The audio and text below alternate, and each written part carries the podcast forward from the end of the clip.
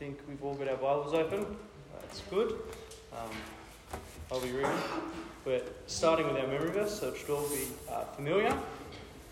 Uh, and uh, Colossians 3 says, Since then you have been raised with Christ. Set your hearts on things above, where Christ is, seated at the right hand of God. Set your minds on things above, not on earthly things. For you died, and your life is now hidden with Christ in God. When Christ appears, who is your life, when Christ, who is your life, appears, uh, then you will also appear with him in glory. Put to death, therefore, whatever belongs to your earthly nature sexual, sexual immorality, uh, lust, evil desires, and greed, which is idolatry. Because of these, the wrath of God is coming. You used to walk in these ways, uh, in the life you once lived, but now you must also rid yourselves of all such things as these anger, rage, malice, slander, and filthy language from your lips. Do not lie to each other, since you have taken off your old self with its practices and have put on the new self, which is being renewed in knowledge, uh, in the image of God. Uh, sorry. Uh, Here there is no Gentile or Jew, circumcised or uncircumcised, barbarian, Scythian, slave, or free, but Christ is all and is in all. Therefore, as God's chosen people, holy and dearly loved, clothe yourselves with compassion, kindness, humility, gentleness, and patience. Bear with each other and forgive one another if any of you has a grievance against someone. Forgive as the Lord forgave you. And over all these virtues, put on love, which binds them together in perfect unity. Let the peace of, let the peace of Christ rule in your hearts, since as members of one body you are called to peace, and be thankful. Let the message of Christ dwell among you richly as you teach and admonish one another, with all wisdom through psalms, hymns, and songs from the Spirit. Singing to God with gratitude in your hearts and whatever you do, whether in word or deed, do it all in the name of the Lord Jesus, giving thanks to God the Father through him. Wives, submit to your husbands, as is fitting in the Lord. Husbands, love your wives, and do not be harsh with them. Children, obey your parents in everything, for this pleases the Lord. Fathers, do not embitter your children, or they will become discouraged. Slaves, obey your earthly masters in everything, and do it not only with their eye on you, uh, sorry, when their eyes is on you, and uh, to curry their favour, but with sincerity of heart and reverence for the Lord. Whatever you do, work at it with all your heart as working for the Lord, not for human masters. Since you know that you will receive an inheritance from the Lord as a reward. It is the Lord Christ you are serving. Anyone who does wrong will be repaid for their wrongs, and there is no favouritism. Masters, provide for your slaves with what is right and fair, because you know that you also have a master in heaven. Thanks for that, Tim. Uh, good morning again, everyone. Let's, uh, let's start by praying. Our gracious Father, uh, we are thankful for this new day. Uh, thank you for this uh, wonderful place, uh, this peaceful place, an opportunity to uh, get away and leave the worries of the world behind for a moment and to immerse ourselves in your word. Father, I just pray now that as we consider this um, wonderful chapter of Colossians, that you would help us to take it to heart. In Jesus' name we pray. Amen. Uh, all right, we've been do- thinking a bit about movies um, this weekend. I wonder if uh, you can tell me where this is from. Who am I? Scott. Does that ring any bells? Yes. Zoolander. Zoolander. There you go, Derek Zoolander, the great existential philosopher. Uh, you remember that, that moment in the movie where he just looks into, his, into the reflection who am I? Uh, this idea of um, personal identity uh, is something that has uh, become one of our society's most um, contentious issues, uh, really. And, uh, and there's a book that's been written just recently by a fellow called Brian Rosner, and it's called How to Find Yourself. Uh, and in that book, uh, Rosner says, knowing who you are and being true to yourself have never been more important than in the 21st century. And so I think our culture has developed uh, this deep obsession with itself, uh, particularly the individualised self, or what some people are calling the buffered self. Uh, what does that mean? What's, what's the buffered self? Well, the buffered self is basically the self defined self. Uh, when you hear people say things like, I am who I say I am, and no one can tell me differently, that's, that's an example of the buffered self. Or, you know, this whole idea of the, the you do you culture that we, we're sitting in now. That, that's kind of an expression of the buffered self. Uh, and what the buffered self is trying to do is, is it's trying to reject the influence of every external factor in understanding who you are as a person. And so things like uh, cultural norms, traditional values, social expectations, what your parents have, have said to you, religion, even our legal system, all of these things are seen as obstacles to who you really are. And, and so, and so we want to buffer ourselves from them. That's, that's what the buffered self is, is saying. They're, they're impediments uh, to giving you the full, fullest experience of your life. And so that's what the buffered self is trying to do, rigorous, rigorously and vigorously uh, setting those things aside and resisting them. And, and I to say this mindset, it's really it's significantly shaping our society today and it's changing things at a rapid rate of knots, especially in the law areas of law and ethics. Uh, generally speaking, our legal system has been built on the Judeo Christian ethic of love. Uh, we're all quite familiar with that, the idea of giving ourselves up for others. Uh, that's traditionally what has, what has been happened. But, and this, within this system, within our legal system, the, the, the primary concern of our legal system is the obligations that we all have to each other for society's well-being. And so, traditionally, the formation of law in our society, it, it's typically put society above self. Uh, that's, that's how it's worked. But you see, this buffered self mindset is flipping that upside down. And so we have this situation now where what is best for society often comes second to what is perceived to be best for self. Uh, so things are, things are being turned upside down. So, what's fueling all this? Well, there's a whole bunch of things. And I'd really encourage you to read Brian Rosner's book to find out more. But one of the things that I want to suggest to you this morning is, is this I, I want to suggest that the one thing that underpins all of this is how our society views death. Because how you understand death is going to motivate every single thing you do in life. It's no coincidence that the you do you culture of 2023 has come on the back of the you only live once culture of 2013, YOLO. Carpe diem, you only live once, life's short, play hard, eat, drink, and be merry, for tomorrow we die. So death just motivates everything we do in, in life. And I think this is where Colossians 3 uh, really comes in and speaks so powerfully and so wonderfully uh, to all of us because if do- death does shape everything we do in life, then Christ's defeat of death has to turn all of that upside down, doesn't it? You only live once has no power anymore. and you do you gets turned on its head.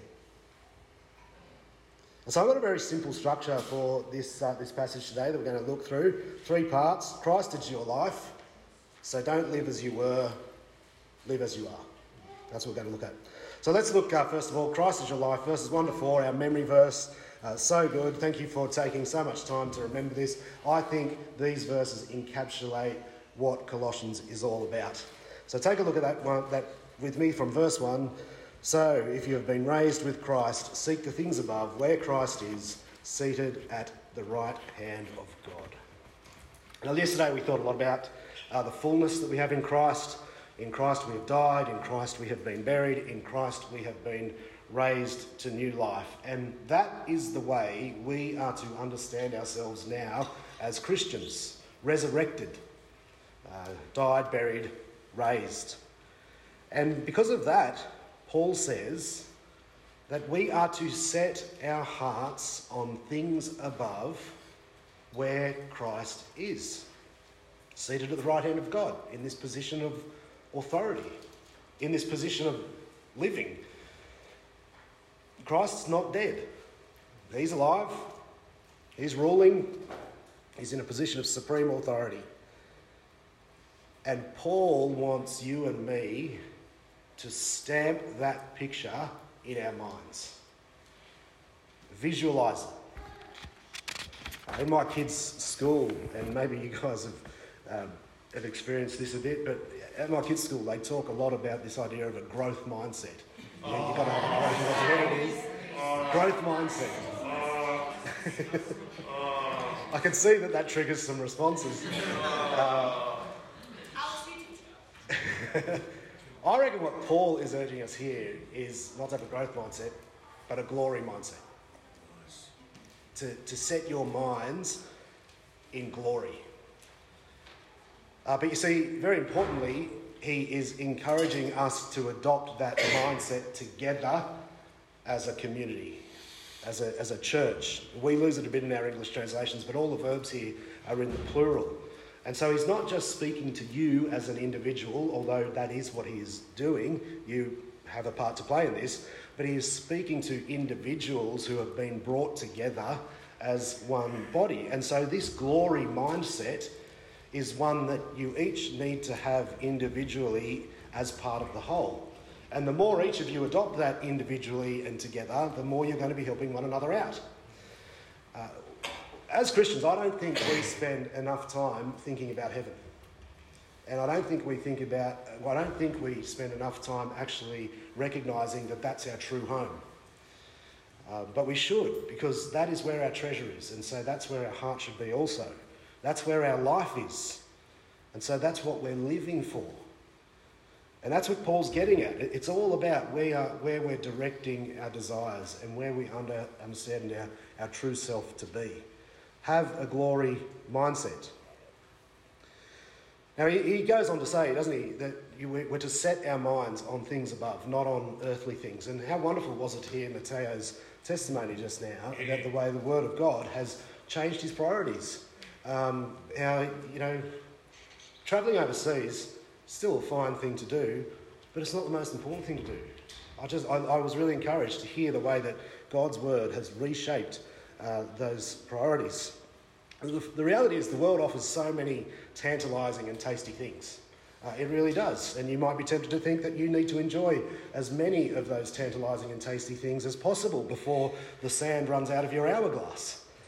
Uh, but you see, the thing is, as Christians, the sand is not running out of our hourglass. Because, verse 3, you died, and your life is now hidden with Christ in God. This is the new life that we now have as Christians who are united to Jesus. The old self is dead and buried, the new self has come alive.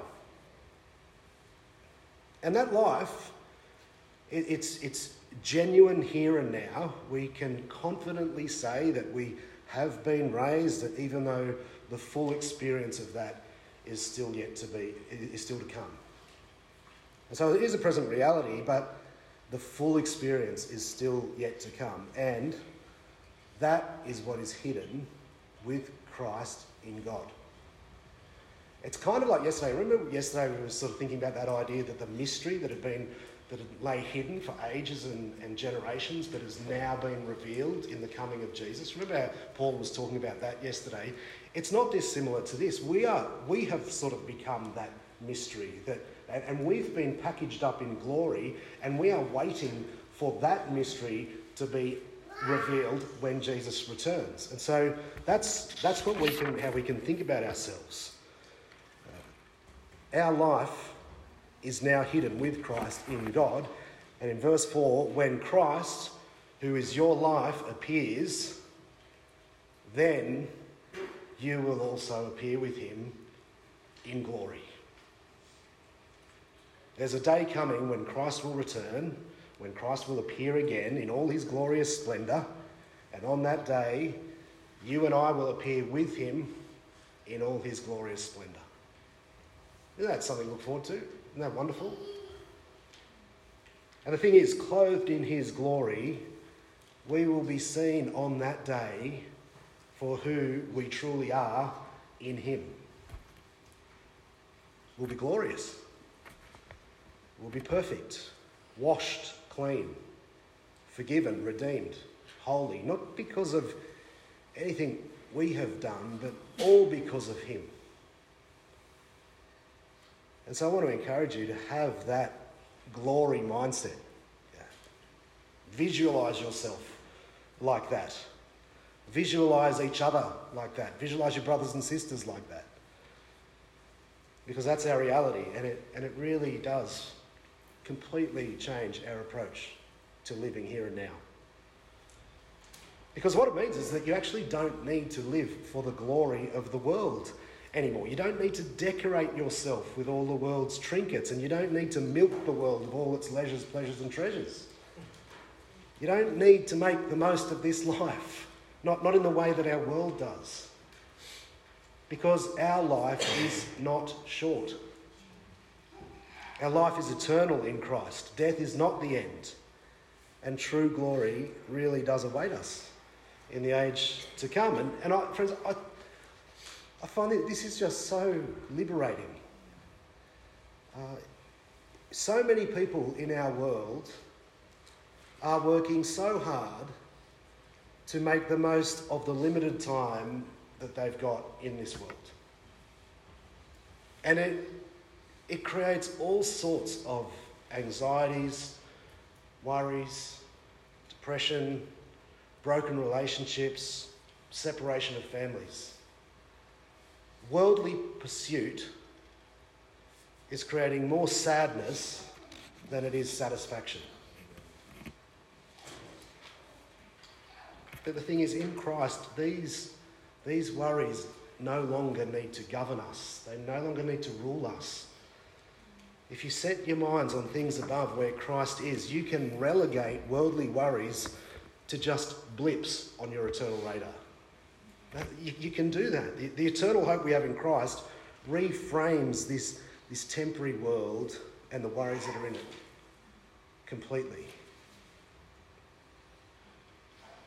I got to say, when I, took me a while to realise this as a Christian, but I always thought that my eternal life was, I always thought eternal life started after you died. Um, And the thing is, it does. What I didn't realise is that I'd already died. Um, when I became a Christian, when I trusted, to put my faith in Jesus, I died that day, and my eternal life began at that moment. If you're a Christian, your eternal life has already started. Your old self has died. And, and let me tell you, it's just going to get better and better. And so let's start living it. And so, anyway, that's our first, first point this morning. Christ is your life. Christ is your life. Set your minds on things above. The question, though, is what does life look like when Christ is our life? And really, that's what the rest of uh, chapter 3 is all about. When you set your minds on things above, how does it affect your feet on the ground? Uh, well, of course, you know, there's always a tension in the Christian life. Uh, we all know how much our old self wants to wrestle with our new self. Um, my old self always wants to rear its ugly head. Uh, but you see, the first thing Paul says is don't live as you were. If you're alive, put to death your old earthly nature. And there's two features of this old thing that he, this old self that he really zeroes in on, and, and that is the corruption of sex and the corruption of speech. So we're going to look at those two things in particular. Look, let's look first of all the corruption of sex uh, from verse 5. Put to death, therefore, whatever belongs to your earthly nature sexual immorality, impurity, lust, evil desires, and greed, which is idolatry. Because of these, the wrath of God is coming. You used to walk in these ways in the life you once lived. Now, clearly, the language here is really strong, right? He, he says, kill it, put it to death. He doesn't just say, yeah, be careful of this or you know, consider changing your habits a little bit. He's not, he doesn't pussyfoot around, right? He's, he says, put it to death, kill it, get rid of it. These things belong to the realm of God's wrath, they do not belong to the realm of God's glory. They're not part of what it means to be a glorious citizen of Christ's kingdom. And so, if you've got a glory mindset, these things, they don't have a part in that because they are a corruption of our humanity, they are a corruption of God's desires for humanity. And it is the corruption of sex that is first on Paul's radar here. And the question is why? Why, why is sex always the first thing in his list of moral changes? Why not greed? Why not theft? Well, I reckon one of the reasons why Paul puts it first in his list is because actually God puts sex first in the Bible. Um, if you go back to Genesis 1 and to the creation of mankind, what's the first thing that is said about humanity? God created mankind in his own image. In the image of God, he created them, male and female. He created them. Right at the beginning, the, the, the beginning of all life, is this distinction between man and woman. The Bible puts sex first, not, not the act, uh, but the sexes, male and female. And sex, the activity, uh, is only sex because of the sexes. And of course, in Genesis, everything else flows out from that. The sexual relationship between man and woman is seen as the fundamental building block to life and society. And so, sex and that sexual relationship between man and woman, it's seen as a wonderfully good thing uh, in God's creation. And it has a very good purpose. It, it's, it's not just for self gratifying pleasure, even though that's, what's, that's what our world often reduces it to. It's not just about pleasure, it's, it's about uh, it's about more than that. It's not just about procreation either. It's not just about making babies, even though that is a key part to it. The thing is, sex is powerful, and there is an intimacy in sex, there's a, and there's a vulnerability in sex, and, and, and there is a purpose for sex. And, and that purpose is to bind a man and a woman together in a, in a tight relational unit, an unbreakable rela- relational unit. Actually, that, that's what sex is designed for. And it's why sex is at its best when it happens within the confines of a lifelong, faithful, committed relationship between the sexes, marriage. And it's also why it's very dangerous and very damaging when sex happens outside of that. And sadly, for many people, the power of sex is only really understood through the lens of its misuse and abuse. Uh, unfaithfulness in marriage, sexual abuse, rape, uh, porn addiction. These things are damaging. And that's putting it mildly. They're deeply, deeply damaging because sex is powerful. And the sexual union is powerful. But it is there because God created the sexes, male and female. And friends, this idea is about as old-fashioned as old-fashioned as the idea that two hydrogen atoms and an oxygen atom make water. And so Paul, I think, puts sex first because the sex is the first thing that we see in God's good ordering of, of human life. And frankly, it shouldn't be a surprise to us that the clearest and the most immediate expression of sin's corruption of humanity is sin's corruption of sex. Uh, it shouldn't surprise us that sexual ethics are the first thing to be relaxed in a godless culture. And it shouldn't surprise us to hear that when a person gives up their faith, it is often for sexual reasons. I don't know anyone who's given up their faith because of their passion to pursue the celibate life. I have a very close friend who ruined his life for the sake of sex. Now, I know this is a really personal topic, and I know it can be a very painful topic, and I'm sorry if that's the case for you. Some of you may be carrying wounds, some of you may be carrying shame, but the point here is sexual immorality, immorality has no place in God's kingdom. It's not part of glory. And the pain of sexual immorality, it's not going to be there. It's not going to be there when Jesus returns. The perpetration of sexual immorality won't be there when Jesus returns.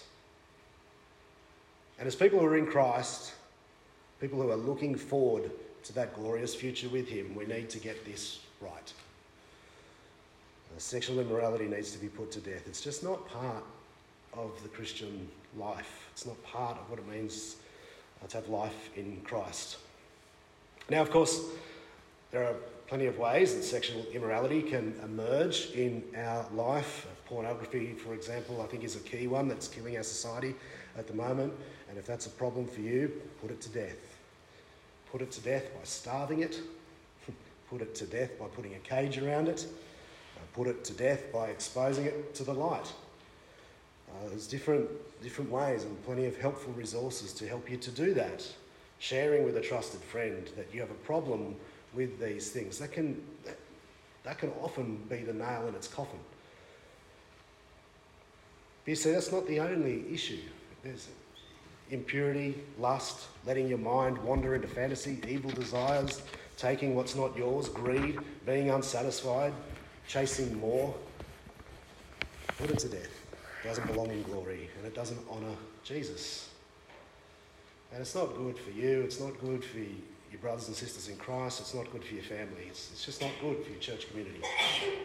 And so I want to say this with loving concern put it to death.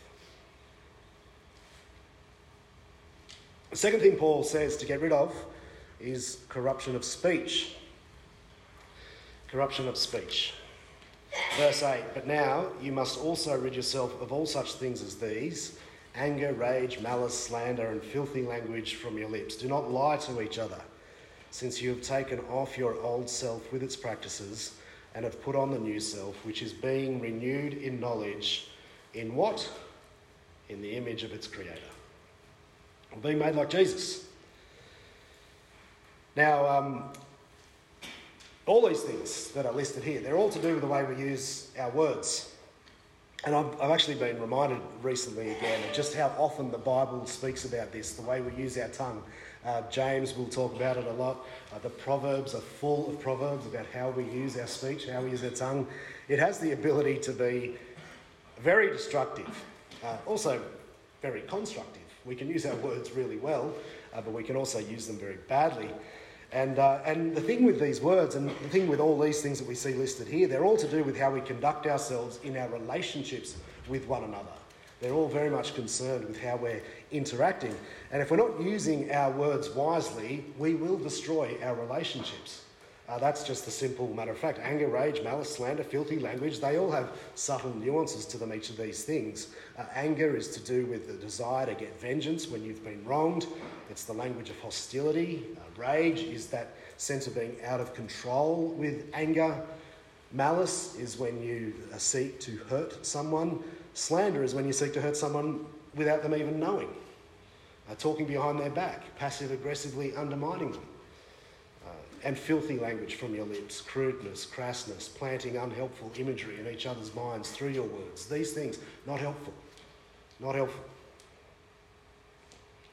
And then there's verse 9 lies. Do not lie to each other, do not deceive one another. Lies are the language of Satan. That word, Satan, actually just means deceiver. He is the great liar. And so when we lie, when we put untruths out there from our lips, that's the language of the devil. Uh, he loves it when we try to deceive each other. He loves it when we try to deceive ourselves. But those lies, they, can, they sow untruth into our community and they corrode trust and they create division and they destroy relationships. And so these are the things that we need to, need to get rid of. We need to put these things to death. Now, conscious that this is all pretty heavy and it has the ability to create a sense of real guilt, I think, uh, in all of us. We immediately think, oh, yeah, I remember that time when, and, and even now, I feel like I'm caught up in this, not a very good Christian. Um, I want to say that one of the things to recognise here is that Paul doesn't say these things are not a part of you. Uh, he, he's actually saying they shouldn't be a part of you. He, he's recognising that actually this old self is going to rear its ugly head. Um, and so we, we shouldn't be proud of the things we're doing, but we should also understand that, that we've got to be realistic with ourselves. That, that these things are going to emerge uh, from time to time. And it's not good, but we can deal with it. And it's going to be something that your church will struggle with at times, but you'll need, and you'll, you'll need to work hard at, at shedding the old skin and, and helping each other shed the old skin.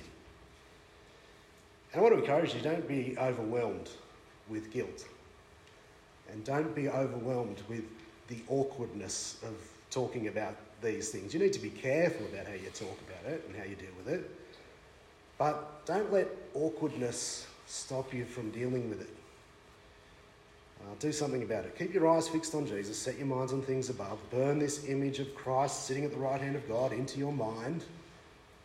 Visualize yourself dressed in His glory on the last day and move towards that together by putting these things to death together. Our churches uh, really do need to be reflecting the glory of Christ more and more every day.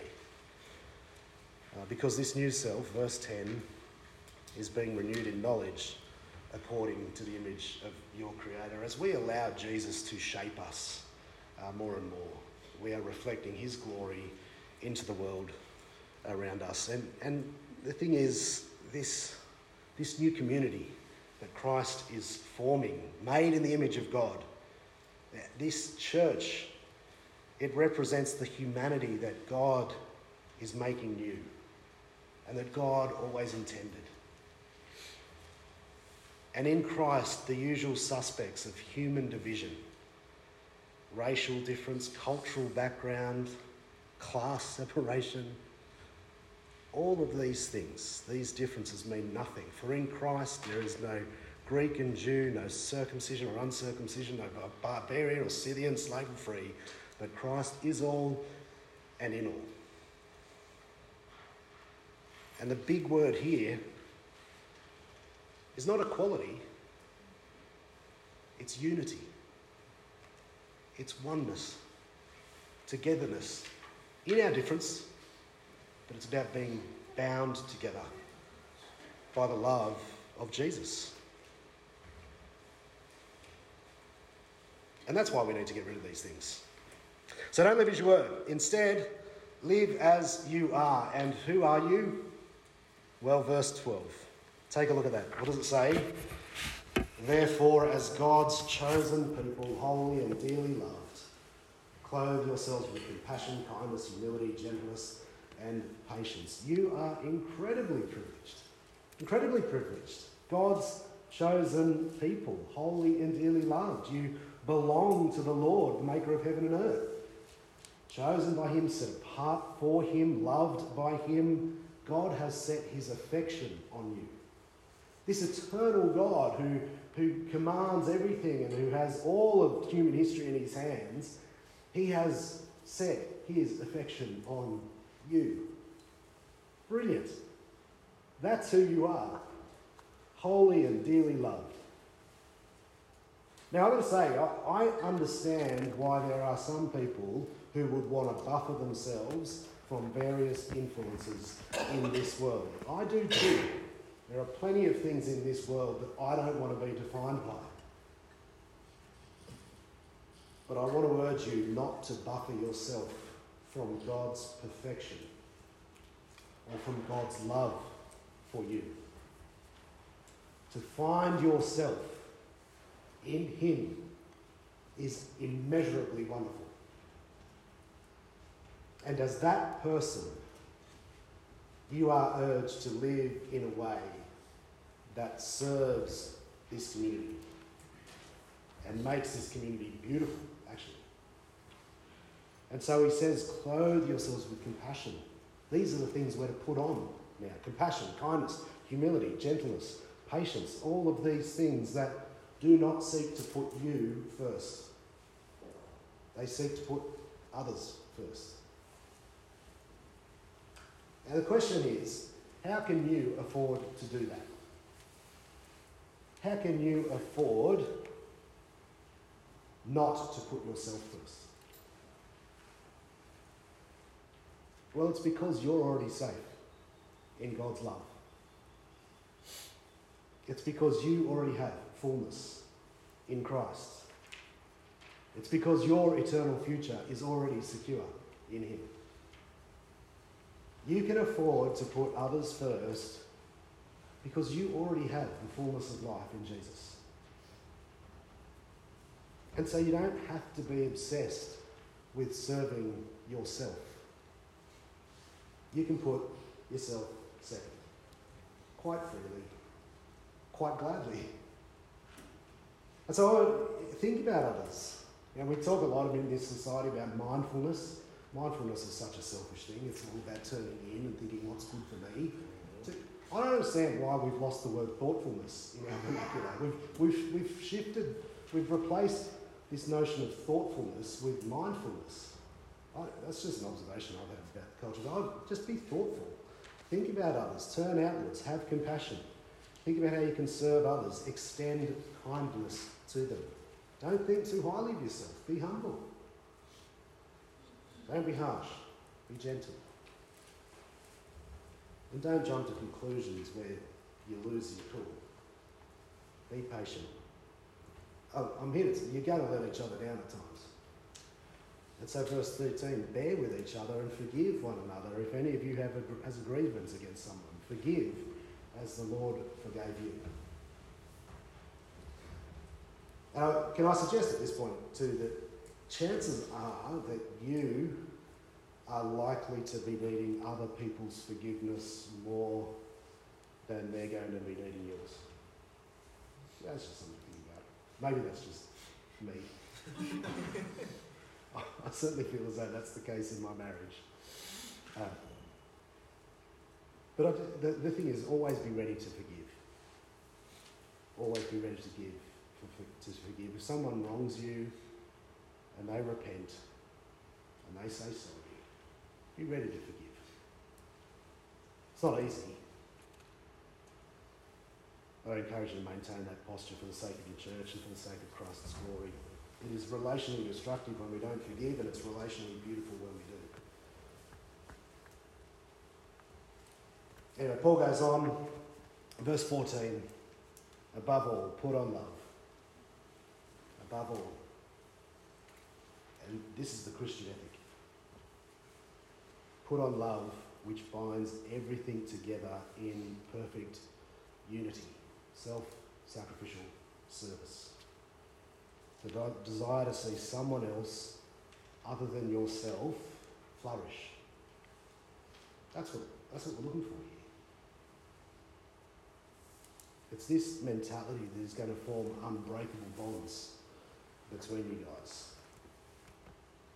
and it takes its lead from the Lord who loved you first. And so I would encourage you, make this your cultural marker.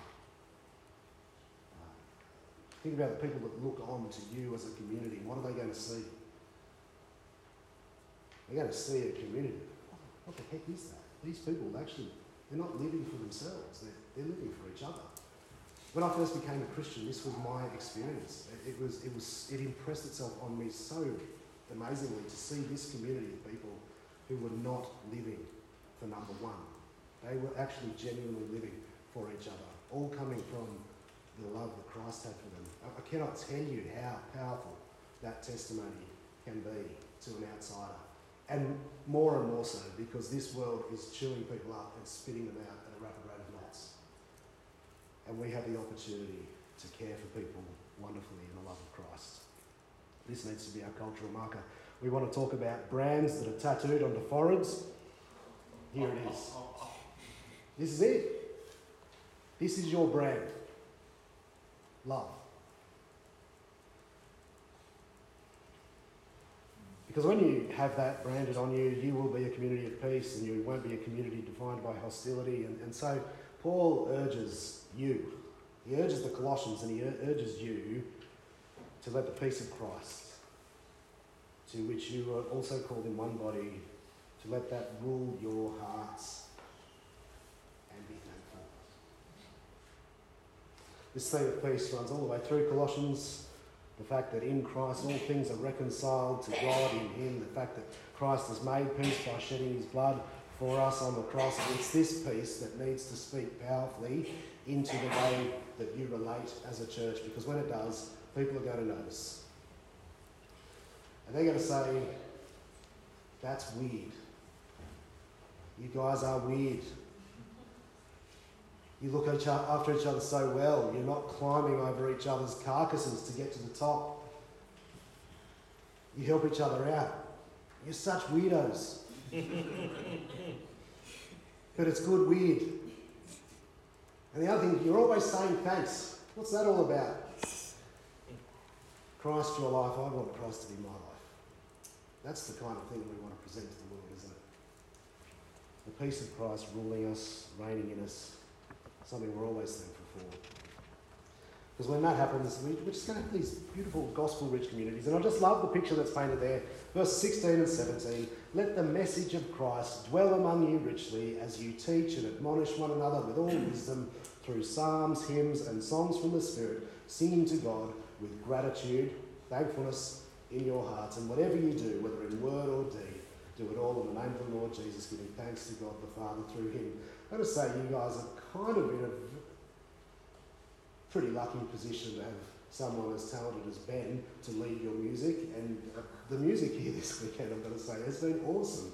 I've loved seeing the way that we just call out songs and then you, it just responds. And his, his speed on the PowerPoint is impressive. Um, Ben's ability to like, but this, this notion of singing, this is uniquely Christian too, isn't it? But we, we, it's almost like we just can't contain the goodness of God within us. We need to express it. We need to sing it. Uh, singing is such a beautiful aspect of our life together, and it, it, it, it adorns our meeting uh, together. So keep, keep doing it. Let it ring out from you. Let the message of Christ, Christ dwell amongst you, but then let it ring out from you. So, how are you going to grow as Christians? By putting the glory of Christ at the centre. How are you going to know what the wise path is for your church? By putting the glory of Christ at the centre. How are you going to be motivated to put the old self's ways to death and close yourself in these new ways? By putting the glory of Christ at the centre, the Word of God dwelling richly among you. Now, Colossians 3 is going to go on and it's going to talk about how you can bring your life in Christ to every relationship husbands, wives, masters, slaves, children. I'm not going to go into the details of all that. But the big point in the rest of uh, this chapter is that in every relationship you have, think about the other. Think about the other. Think about your obligation towards the other. Don't think about self entitlement. Think about how you can serve. That's really the big point of the rest of chapter 3. This is the way love works, it's the way that the society is bound together so beautifully. Now, I'm, conscious there's so much in this section. Uh, I kind of feel as though I've fed you from the fire hydrant this morning.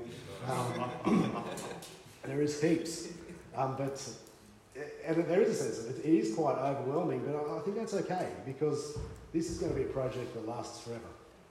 Uh, we're going to be loving each other forever uh, in the glory of Christ. And so there's going to be plenty of time for us to get this right. Um, but while we wait for that glorious day, I really do want you to visualize yourself there. Set your minds on the glory that awaits. Let the wonderful future that Christ has secured for you, the wonderful future that is yours now, let it shape you, define you, and ring out from you. Let's pray. Our gracious Father, we thank you so much for this uh, wonderful letter. Paul's letter to the Colossians, so rich, so overwhelmingly majestic in so many ways. Thank you for the way he presents Jesus to us so fully. And as we consider um, this, uh, this chapter that we have just uh, had before us this morning, uh, we pray that you would help us to have this glory mindset, that you would help us to live every moment uh, with uh, the glory of Jesus at the forefront of our minds. We pray that you would use that to shape us uh, to put to death those things that are unhealthy and unhelpful for our community and for us. And I pray that you would help us to uh, cl- be clothed with wonderful attributes, kindness, gentleness, uh, self-control, patience, all the things that are good for us together as we uh, share our life in Christ. And we pray this in His great name.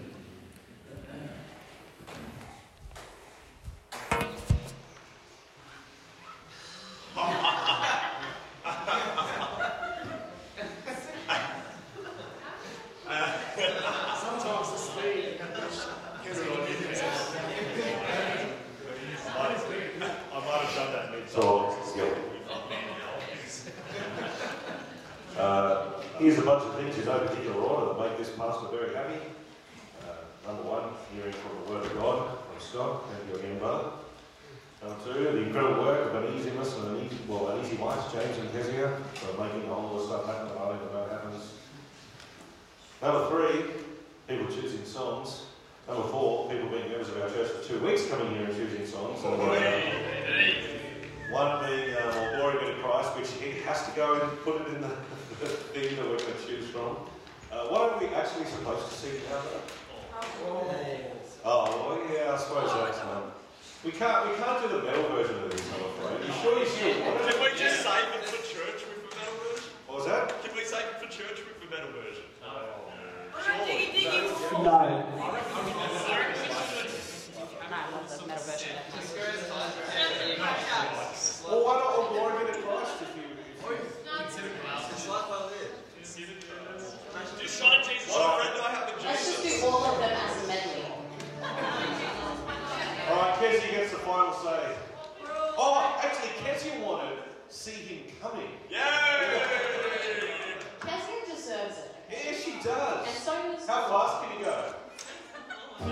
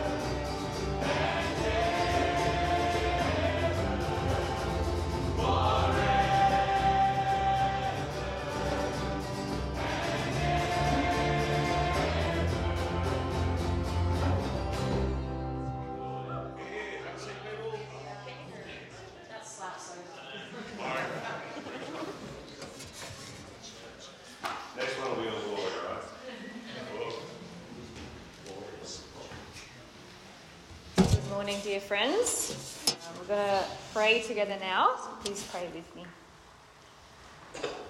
Dear Heavenly Father, thank you for your grace to us in the Lord Jesus, that we've been raised with him and rescued from death into eternal life. We pray for the households that we live in. For married couples, we pray that you will strengthen up and uphold them. We pray that you will help husbands to sacrificially love their wives as Christ does for the church, and that wives will honour and submit to their husbands as the church does to Christ. We pray that you help us to honour and respect our parents, whether we live with them or live separately. Please give us wisdom in how we relate to them in our different circumstances.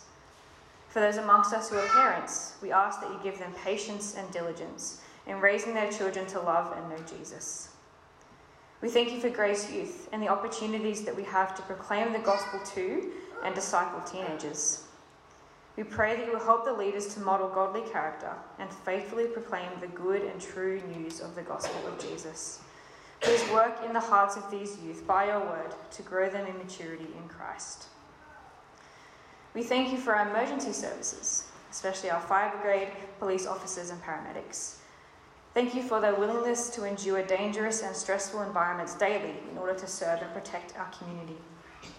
We pray for these workers who don't trust in Jesus. As they encounter the confronting effects of sin in our world, such as the destruction of property, anger, greed, crime, sickness, injury, and death, we ask that many will find hope and meaning in Jesus. We pray that they will know and rejoice in the true peace that He brings now and will bring in the future. We pray for Katie Billestri as she proclaims the gospel at Western Sydney University, Campbelltown. We thank you for her reliance and trust in you as she's seen as she's seen the group grow over these last few years. As she has a few weeks left before going on maternity leave, we pray that you will strengthen and uphold the student leaders and that more will be willing to take on responsibilities to serve you and your people. We pray that you'll give Katie wisdom with how she can best support the committee and the student leaders in the weeks to come. We thank you for the work of Open Doors and how they seek to support Christians who are severely persecuted for their faith all around the world. We pray for those who, who converted from Christianity to from Islam, as they are especially vulnerable to physical harm and isolation from their families. Please help them to persevere in the true faith and rejoice in being a part of your global family in Christ. Pray for all this in Jesus' name. Amen.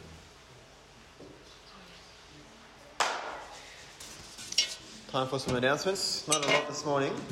We're about to have morning tea outside. Uh, we've got morning tea outside. I don't know what the food is. Uh, we're going to come back in here at 11.15. So you've got just over